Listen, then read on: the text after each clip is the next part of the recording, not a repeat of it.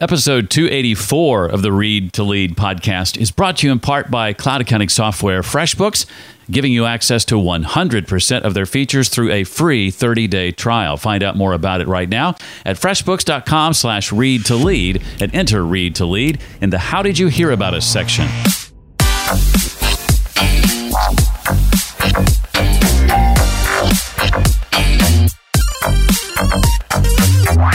Can't call something a distraction unless you know what it distracted you from. We have no right to complain about how distracting the world is today when we haven't planned what we want to do with our time. Hi, I'm Jeff Brown. I want to welcome you to the Read to Lead podcast, a podcast going on about six and a half years now. I'm glad you're here.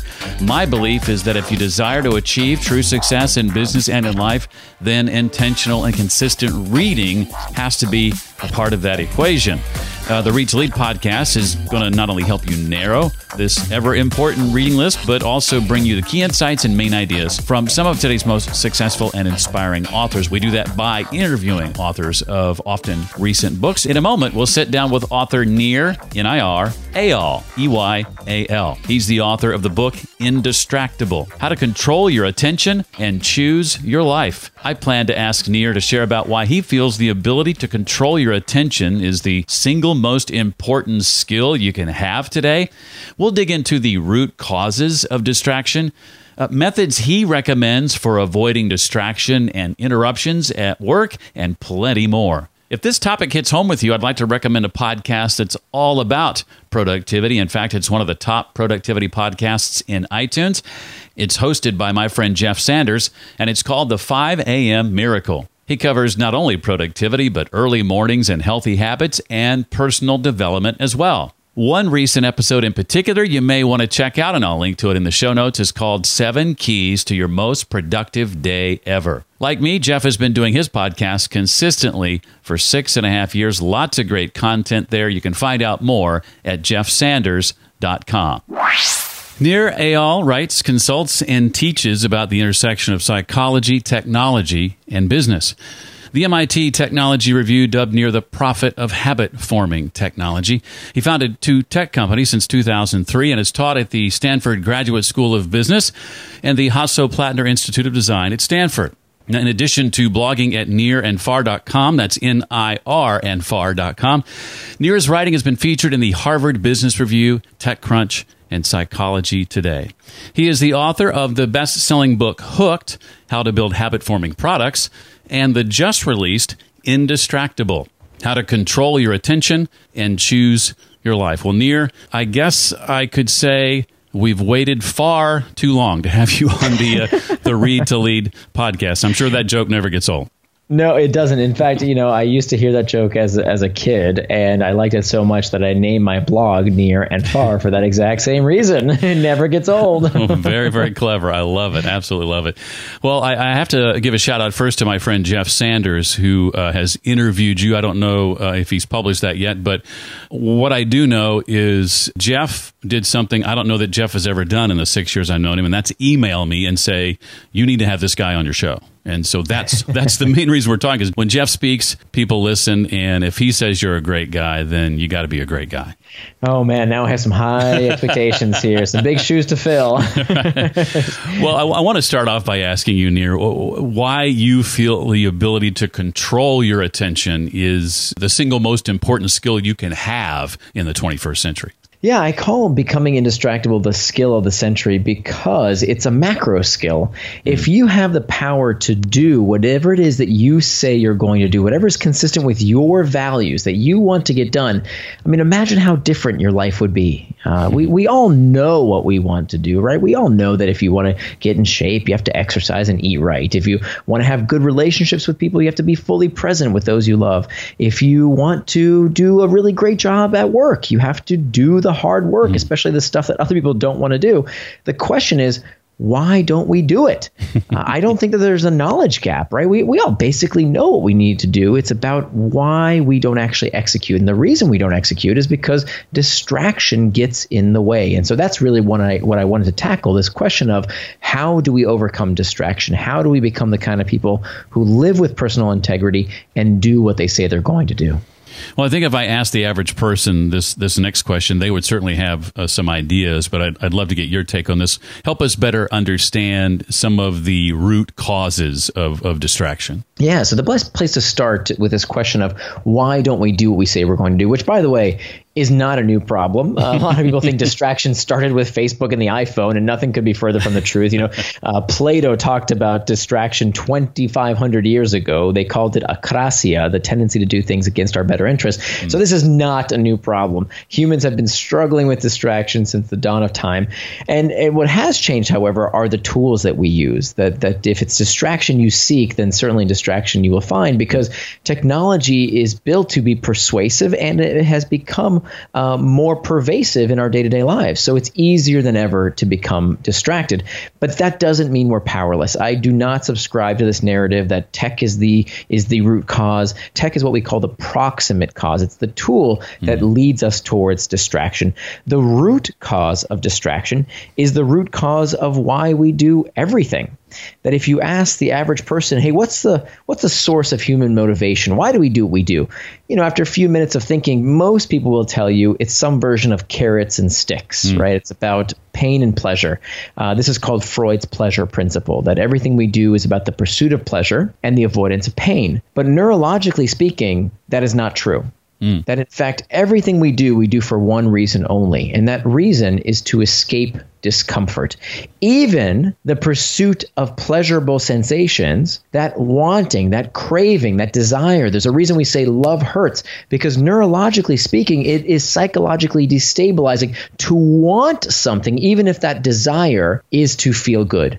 So mm. everything we do, the the way the brain gets us to act is by making us feel some kind of uncomfortable state, either physically or psychologically. So physically, you know, if you feel hunger pangs, you eat. Uh, when you're full, now you feel stuffed. Oh, that doesn't feel good. You stop eating. So those are physiological responses. Psychological responses, if you think about it, when we're um, lonely, we check Facebook. If we're uncertain, we Google. If we're bored, well, we check sports scores, stock prices, the news, Reddit, Pinterest. All of these things cater to this uncomfortable psychological itch of boredom. So, what this means, if we agree that all human behavior is prompted by a desire to escape discomfort, that means that time management is pain management. Mm. That it doesn't matter what kind of tips and tricks and life hacks that you might hear, fundamentally, nothing is going to work over the long term if you do not have the capability to cope with these internal triggers, these uncomfortable emotional states that draw us to distraction. So mm. that's the first step. This is, I think, where many writers Nir would espouse mindfulness and uh, meditation tips and tricks, but not you, Nir. Why, why is that? yeah, well, one of the reasons is that uh, I, I, I don't like reading books that rehash things I've already read in other books, and so uh, I'm not anti meditation. It's wonderful. There's a lot of great research that shows it works it just doesn't work for everyone. Mm. Uh, and, and, and I did it for a long time. It didn't particularly work for me. And again, not that it's bad. I don't want to get hate mail saying, you know, how, how dare you uh, question this religion of uh, that meditation solves problems. It does solve some people's problems, but it's not the solution for everything mm. or everyone. And it's been written about ad nauseum. I don't want another book telling me to meditate. I got it. Okay. It didn't work for me. What else can I do? And so that's really what, what uh, Indistractable is about. Uh, what I delve into to is is I do touch on a bit of mindfulness, specifically when it comes to this school of thought from acceptance and commitment therapy. When it comes to reimagining our triggers, right. so one of the things that we need to do is to accept that discomfort is perfectly normal. Mm. That a lot of us, especially writers, when we are distracted, we beat ourselves up. We say, "Oh, maybe I'm not cut out for this. Uh, maybe I'm lazy. I'm easily distracted. I have an addictive personality. Why can't I concentrate? There must be something wrong with me. And that's not true. We, we call those people the shamers. They shame themselves. Then we have another group of people, we call them the blamers. They're the ones who blame the technology. You see, that's what's doing it to me. I was going to write, I was going to do that thing, but then this got in the way and that got in the way, and the tech companies do this. And did you see what was happening on Twitter? It's all somebody else's fault. Those are the blamers.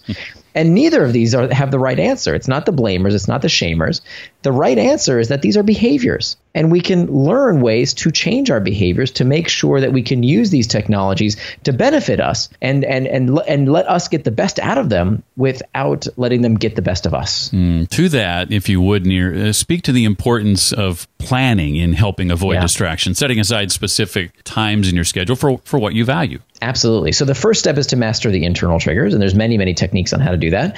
The second step is to make time for traction. So when I wrote this book, I talked to a, a lot of my friends who struggle with distraction. I kind of interviewed, you know, many people uh, for this book over the past five years of writing it. And I remember one friend told me that she was particularly distracted, and she would complain about how you know the her her uh, husband wanted this, and her kids wanted that, and the boss wanted this. And did you see what was happening on Twitter? Did you hear what Donald Trump said? And all this stuff is going on, and she just can't focus. She can't get anything done. She's constantly distracted. And so I said, "Wow, that's that's really tough. You know, can hmm. can I see what it was you got distracted from? Can I can I see what you planned to do that you didn't get done?" And she took out her calendar and she opened up her little, you know, calendar app on her phone and she showed it to me and it was blank. There was maybe a dentist appointment on her calendar. And so here's the thing. You can't call something a distraction unless you know what it distracted you from. Hmm. We have no right to complain about how distracting the world is today when we haven't planned what we want to do with our time. So, if you want to know what distraction is, the best way to understand distraction is to understand the opposite of distraction. The opposite of distraction is not focus, the opposite of distraction is traction. Both come from the same Latin root, trahere, which means to pull, and they both end in the same six letter word, A C T I O N, spells action. So, traction is any action that pulls you towards what you want to do in life, things that you do with intent. The opposite of traction is distraction, any action that pulls you away from what you do. So, that means that you can't call something a distraction unless you know what it distracted you from. So I'm not going to tell you what you should do with your time. You have to live according to your values, turn those values into time, no matter what your values are. If you want to spend time meditating, do it. If you want to spend time taking a walk, painting, being with your kids, writing, whatever it is that you want to do with your time, that's fine. That's not up to me to decide. That's up to you to decide. What I want to help you do is to accomplish whatever it is that's consistent with your values that you want to do with your time. But not keeping a calendar is a luxury that we can't afford anymore. Hmm. That's it. We, we, we can maybe we can do that when we retire. But if you have goals in your life, particularly professional goals, relationship goals, you have to put these values on your calendar, turn them into time, or you have no right to complain. Because if you don't plan your day in this day and age, somebody is going to plan it for you. Your boss, your kids, your spouse, what's happening in the news, Facebook, somebody's going to eat up that white space if you don't decide here now how you want to spend your day. You're not going to get that writing time, that gym time, whatever it is that's important to you in your day if you don't plan for it in advance. Preach. I feel like I'm at church. Amen. Suppressing amens about every other word with that. so, you know, we can watch Netflix, we can take a nap, we can Sure. pick our nose as long as it's what we plan to do, right? That's right. Do it on your schedule. Don't do it on some tech company schedule. Right. If you're a business owner or a solopreneur like me, there are distractions that we're dealing with every single day. And for me, something that's become less of a distraction than it used to be is the time that I spent on my company's finances. Now, that's an important thing to spend time on, but it used to take me far more of my time than I was comfortable with until I started incorporating FreshBooks cloud accounting software into my business. That was about 10 years ago. Before you completely disappear under the abyss of paperwork yet again, I encourage you to go check out FreshBooks cloud accounting software at freshbooks.com slash read to lead. Not only is FreshBooks cloud accounting software going to save you a ton of time and stress, it might actually change the way you feel about dealing with the money going into and out of your business. One of my favorite features is setting up FreshBooks to import expenses directly from your bank accounts, which means next time you use your debit card for that meal or a tank of gas or a new computer, the purchase is recorded instantly in FreshBooks. It can't get much easier than that. They've got a free 30-day trial available to you right now as a listener to Read to Lead. You get access to all of FreshBooks features. To check it out, go to freshbooks.com slash read to lead and enter Read to Lead in the How Did You Hear About Us section. One more time, that's freshbooks.com slash read to lead. Well, uh, what does it look like, Nir as you say, to uh, control the inputs, not the outcomes? Yeah, so we, you know, one of the myths that I think is propagated in the productivity self-help type community is this idea that that to-do lists take care of all our problems. That if you just put stuff on a to-do list, it'll magically get done. Hmm. And we know that's not true, right? I mean, I used to before I wrote this book, I would have this long to-do list, and about fifty percent of it would just get recycled every hmm. day, one day to the next to the next. It would just get moved over every day. The reason this doesn't work, I call this the myth of the to-do list. The myth of the to-do list says that by putting stuff on your to-do list, it'll magically get done. And of course, that's not true. That won't mm-hmm. happen because those are outputs, right? The outputs are the things we want to do with our time. But we oftentimes don't control all these those outputs. We can't we, there's too many exogenous factors to to what it takes to get those things done. The one thing we always control is the input. Mm. And our input is our time, particularly when it comes to writers. You know, you can't will a fantastic idea, right? A Pulitzer Prize winning idea to come right now because I put it in my calendar. But you will never get that idea. You will never do the work unless you put your butt in the chair and actually do the work. So I, I, I you know, many times, you know, I, I wrote about 250 pages for Indistractable. I wrote over a thousand pages that didn't make it in the book because they were they, they were crap. They they were later cut because so much many of the times that I would sit down at my desk to write, I, I nothing good would come out. Mm. But if I didn't make the time in my schedule to plan the input of the time, there would be no way for me to get the output. What are some methods you recommend for avoiding distraction and interruption specific to uh, the at work environment, let's say? Yeah, so there, there's, you know, it's interesting. A lot of folks think that uh, distraction just comes from our digital devices, the pings, dings, and rings. We call these external triggers, and that is true. We do need to manage the uh, the the, uh, the, the notification settings on our phones and our computers, and I, I do spend a couple chapters on that. It, it's it's pretty easy stuff, even though most people don't do it. Right, two thirds of people with a smartphone never never change their notification settings. So that's that's easy stuff. Like we, we have no excuse to say the technology is addicting us and it's hijacking our brains if we haven't even taken a few minutes to change their no, those notification settings. And guess what? There's nothing that Mark Zuckerberg or Tim Cook can do to change them back once we've changed those notification settings. But that's kindergarten stuff. That's that's basic logical stuff. Take mm-hmm. a few minutes, change those notification settings. What we do find, however, is that the, the, there's a much more pernicious and frequent source of distraction when it comes to the workplace in the form of the open floor plan office. Mm that in my research I found that this was a constant source of distraction. You know, companies uh, across the board have moved to these open floor plan offices. You know, they say it's for creativity and encouraging uh, interpersonal relationships, etc. Uh, but it also saves companies a ton of money because they don't have to give everyone their own office. It does have some benefits to the bottom line, but it also comes at a pretty steep cost. And that cost is uh, distraction. That that working in an open floor plan office can be incredibly distracting. So here's what I did. Everyone who buys a copy of Indistractable inside the book, I made sure my publisher inserted a piece of cardstock that's bright red. You tear it out of the book, you fold it into thirds, and you put it on your computer monitor. And this is what I call a screen sign. Now, the screen sign says, I'm indistractable at the moment. Please come back later. Mm. And it's a way to signal to your colleagues that you are not to be disturbed at this moment in time. And that is, that helps us hack back the external triggers. You know, we're not just hacking back our devices, but also hacking back these triggers of other people. Other people can be a source of distraction, of course.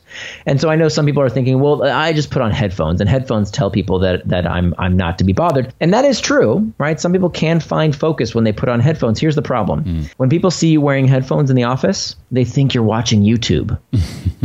and so you want to be more explicit that hey, you know, the, this is about the culture in this company that it's okay to carve out time in your day for focused work. That's where we do our best work. Well, you didn't mention this next one, so I want to dig into it specifically because I think it's sort of a multi tentacled monster on its own. Uh, help us to better understand how to deal with email, one of the biggest time sucks if ever there was one. Oh my goodness. So, uh, email is uh, the mother of habit forming technology. It's the technology that we all seem to want to stop using but can't.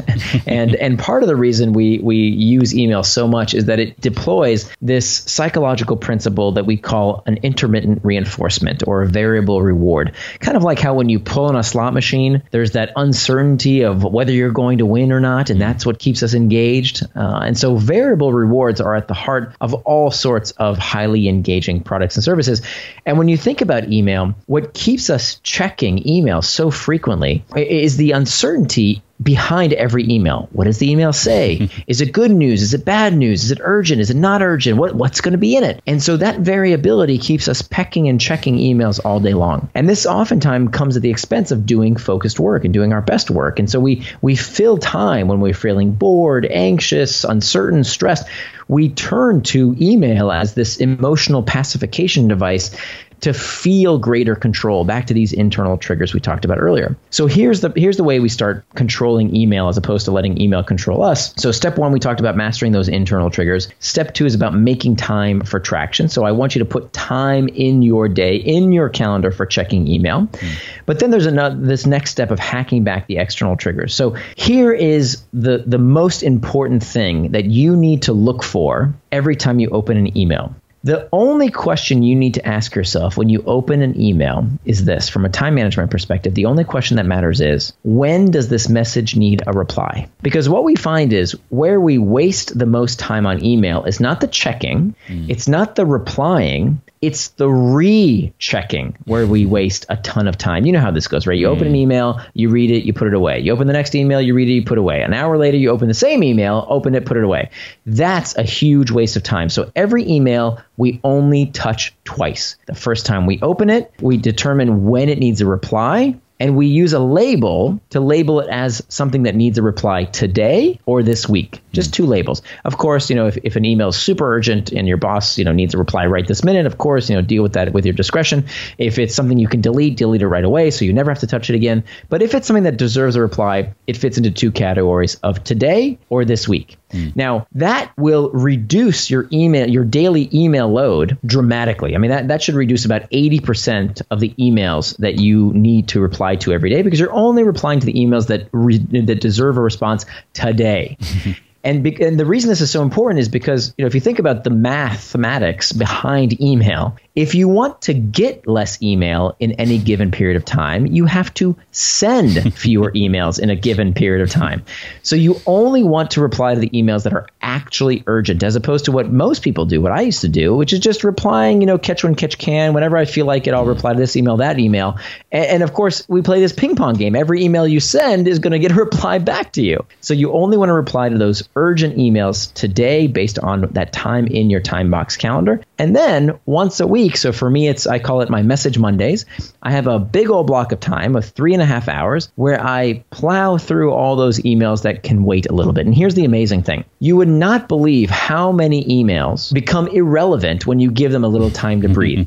People figure out their own problems. The problem is crushed under the weight of some other problem. And most of these emails that you thought you would need to reply to, if you just give them a little time to marinate, turns out they don't even need a reply at all. Mm. And so that's the methodology that, that I prescribe in the book.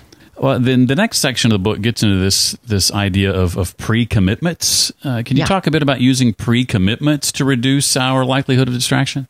Absolutely. So, this is the fourth and final step of the indistractable model. Using pre commitments is about deciding in advance what you're going to do when distraction strikes. Mm. And so, there's a few different type of pacts that we can use. And this is also an ancient technique. The, the first recorded instance of someone using a pre commitment is uh, Ulysses in the Odyssey.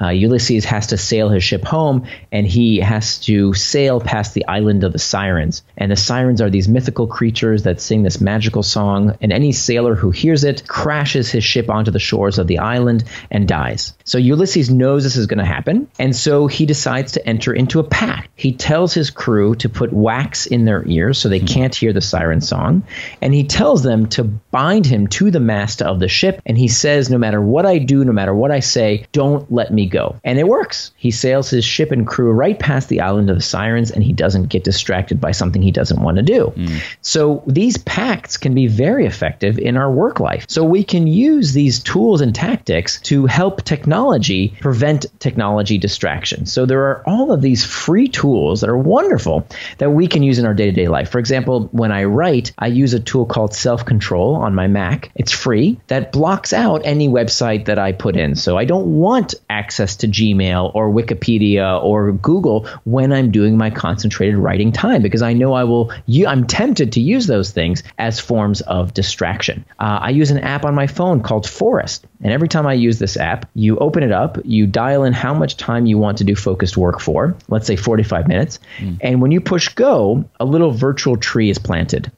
now, if I pick up the phone and do anything with it, the little virtual tree dies. And I don't want to be a virtual tree murderer, right? so that little bit of a commitment, that pact, that promise to myself is enough to remind me, oh, that's not what I want to be doing right now. Let me get back to work. Uh, there's another company I, I invested in actually because I, I, like the product so much called FocusMate. And FocusMate will connect you to another person somewhere in the world uh, to do focused work together. So all of these are tech solutions to tech problems. Mm. Uh, and I think that's brilliant, right? That we can enter into these packs, these pre commitments. Most of these tools are 100% free. We just need to use them. Mm. Well, Nir, I've loved this conversation. I know our time is coming to a close. I have a couple of questions I want to ask you that aren't directly related to the book. But before I do that, anything else from the book you want to make sure we walk away with? Yeah, I think that the big takeaway here is that this narrative that we've heard so much recently that technology is hijacking our brains, that it's addictive, that there's nothing we can do is ridiculous. And in fact, it's it's self-defeating. That there is so much we can do. Of course, you know, I'll, I'll give an asterisk here that some people are pathologically addicted, just as some people are pathologically addicted to all sorts of things, mm-hmm. right? People become alcoholics, even though most of us who drink aren't. Not everyone who has sex is a sex addict. Uh, not everyone who gambles has is a problem gambler. So some people are addicted to technology but way more people think they're addicted to technology when they're absolutely not. But addiction is a pathology. And so we need to free ourselves from this self limiting belief and know that we are way more powerful than we think. Uh, the one complaint I get about uh, having started this podcast is the amount of money that listeners spend on books. We want them to go out and grab yours, of course, but we'd also like to know uh, the books that have impacted you, Nir over the years, your career. Maybe share with us what two or three of those titles might be, and if you can, um, how or why they uh, impacted you as as they did. Sure, sure. So I'll give you a few. So uh, there's a body of research called self determination theory, which is the most widely studied and accepted theory of human motivation. Uh, and it's the work of, of Deci and Ryan. Uh, it was popularized in a book by Dan Pink called Drive. That I, I think he did a fantastic job. So I, I, I that was a uh, the first time I'd encountered self determination theory, and it's influenced my work since then. Uh, so that's a book I really enjoyed. Mm. If you're curious about addiction and what it, and, and the, the, the myths that so many of us hold around what addiction is and is not. Uh, there's a great book that's fairly recent called Lost Connections by Johann Hari. Mm. Uh, he did a beautiful job. And then for work of fiction, a, a book I really enjoyed was Moby Dick. Uh, I think it's a great representation of how addiction and distraction and obsession is certainly not something that started with technology, that we can escape discomfort through distraction in all kinds of, of different ways. And I hmm. think the story of, of Captain Ahab definitely demonstrates that. Mm for sure. Well, you are a successful speaker. You've done a TED Talk, of course, many other uh, events and venues. What are some tips you might have and pass along for delivering a talk Nir that's uh, memorable and, and going to leave an impact? Yeah, so let me let me give some some very tactical advice. Mm. I think because, because it, it frustrates me to no end when I see people making this mistake. You know, oftentimes I will see speakers who are fantastic on stage mm-hmm. and terrible on their slides. Mm. So if you're going to spend the time, the hours that it takes to present, to, uh, to prepare a presentation, please do yourself a, a, favor hire a graphic designer to make your slides look as professional as your talk. Mm. it's worth the investment. Don't make one of these slides that's full of tiny little words you know hundreds of words on every slide. Please get get a professional graphic designer to help you out. And then two and this is this is advice i wish i didn't have to give but if anybody has a better way to do it let me know. You know i get often asked this question of, of you know how do you how do you prepare for a talk? How do you do this?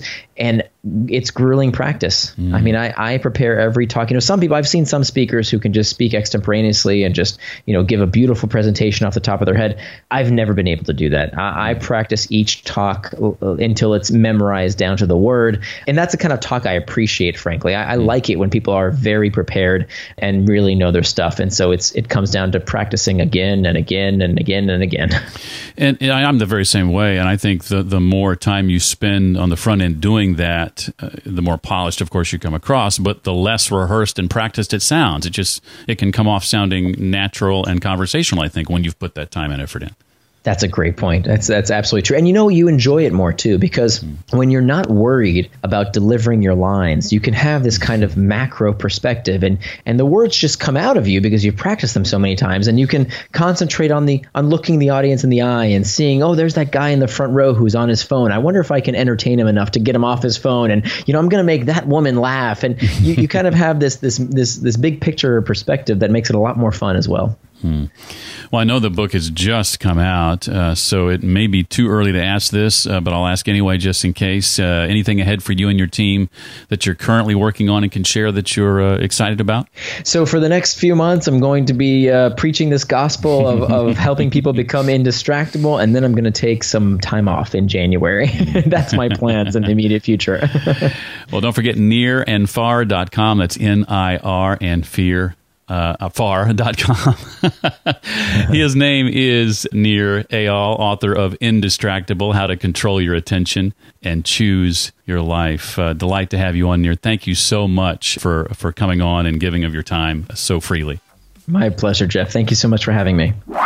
You may have noticed there were several resources Nir mentioned that uh, you may want to check out. I'll include those in the show notes for this episode. You can find those at readtoleadpodcast.com slash 284 for episode 284. I'll also be sure and link to that podcast I recommended you check out, The 5 a.m. Miracle by Jeff Sanders. Be sure to consider cloud accounting software solution FreshBooks for your business. You can find out more at freshbooks.com slash read to lead and be sure and enter read to lead in the how did you hear about us section. That helps us out a lot. For comments, questions, or suggestions, you can email me directly, Jeff at read to lead readtoleadpodcast.com. Well, that's going to do it for this week. Next time, I'll be chatting with JetBlue chairman Joel Peterson as we dig into the newly expanded edition of his book, The 10 Laws of Trust Building the Bonds That Make a Business Great. That's next time on the Read to Lead podcast. Until then, remember leaders read and readers lead.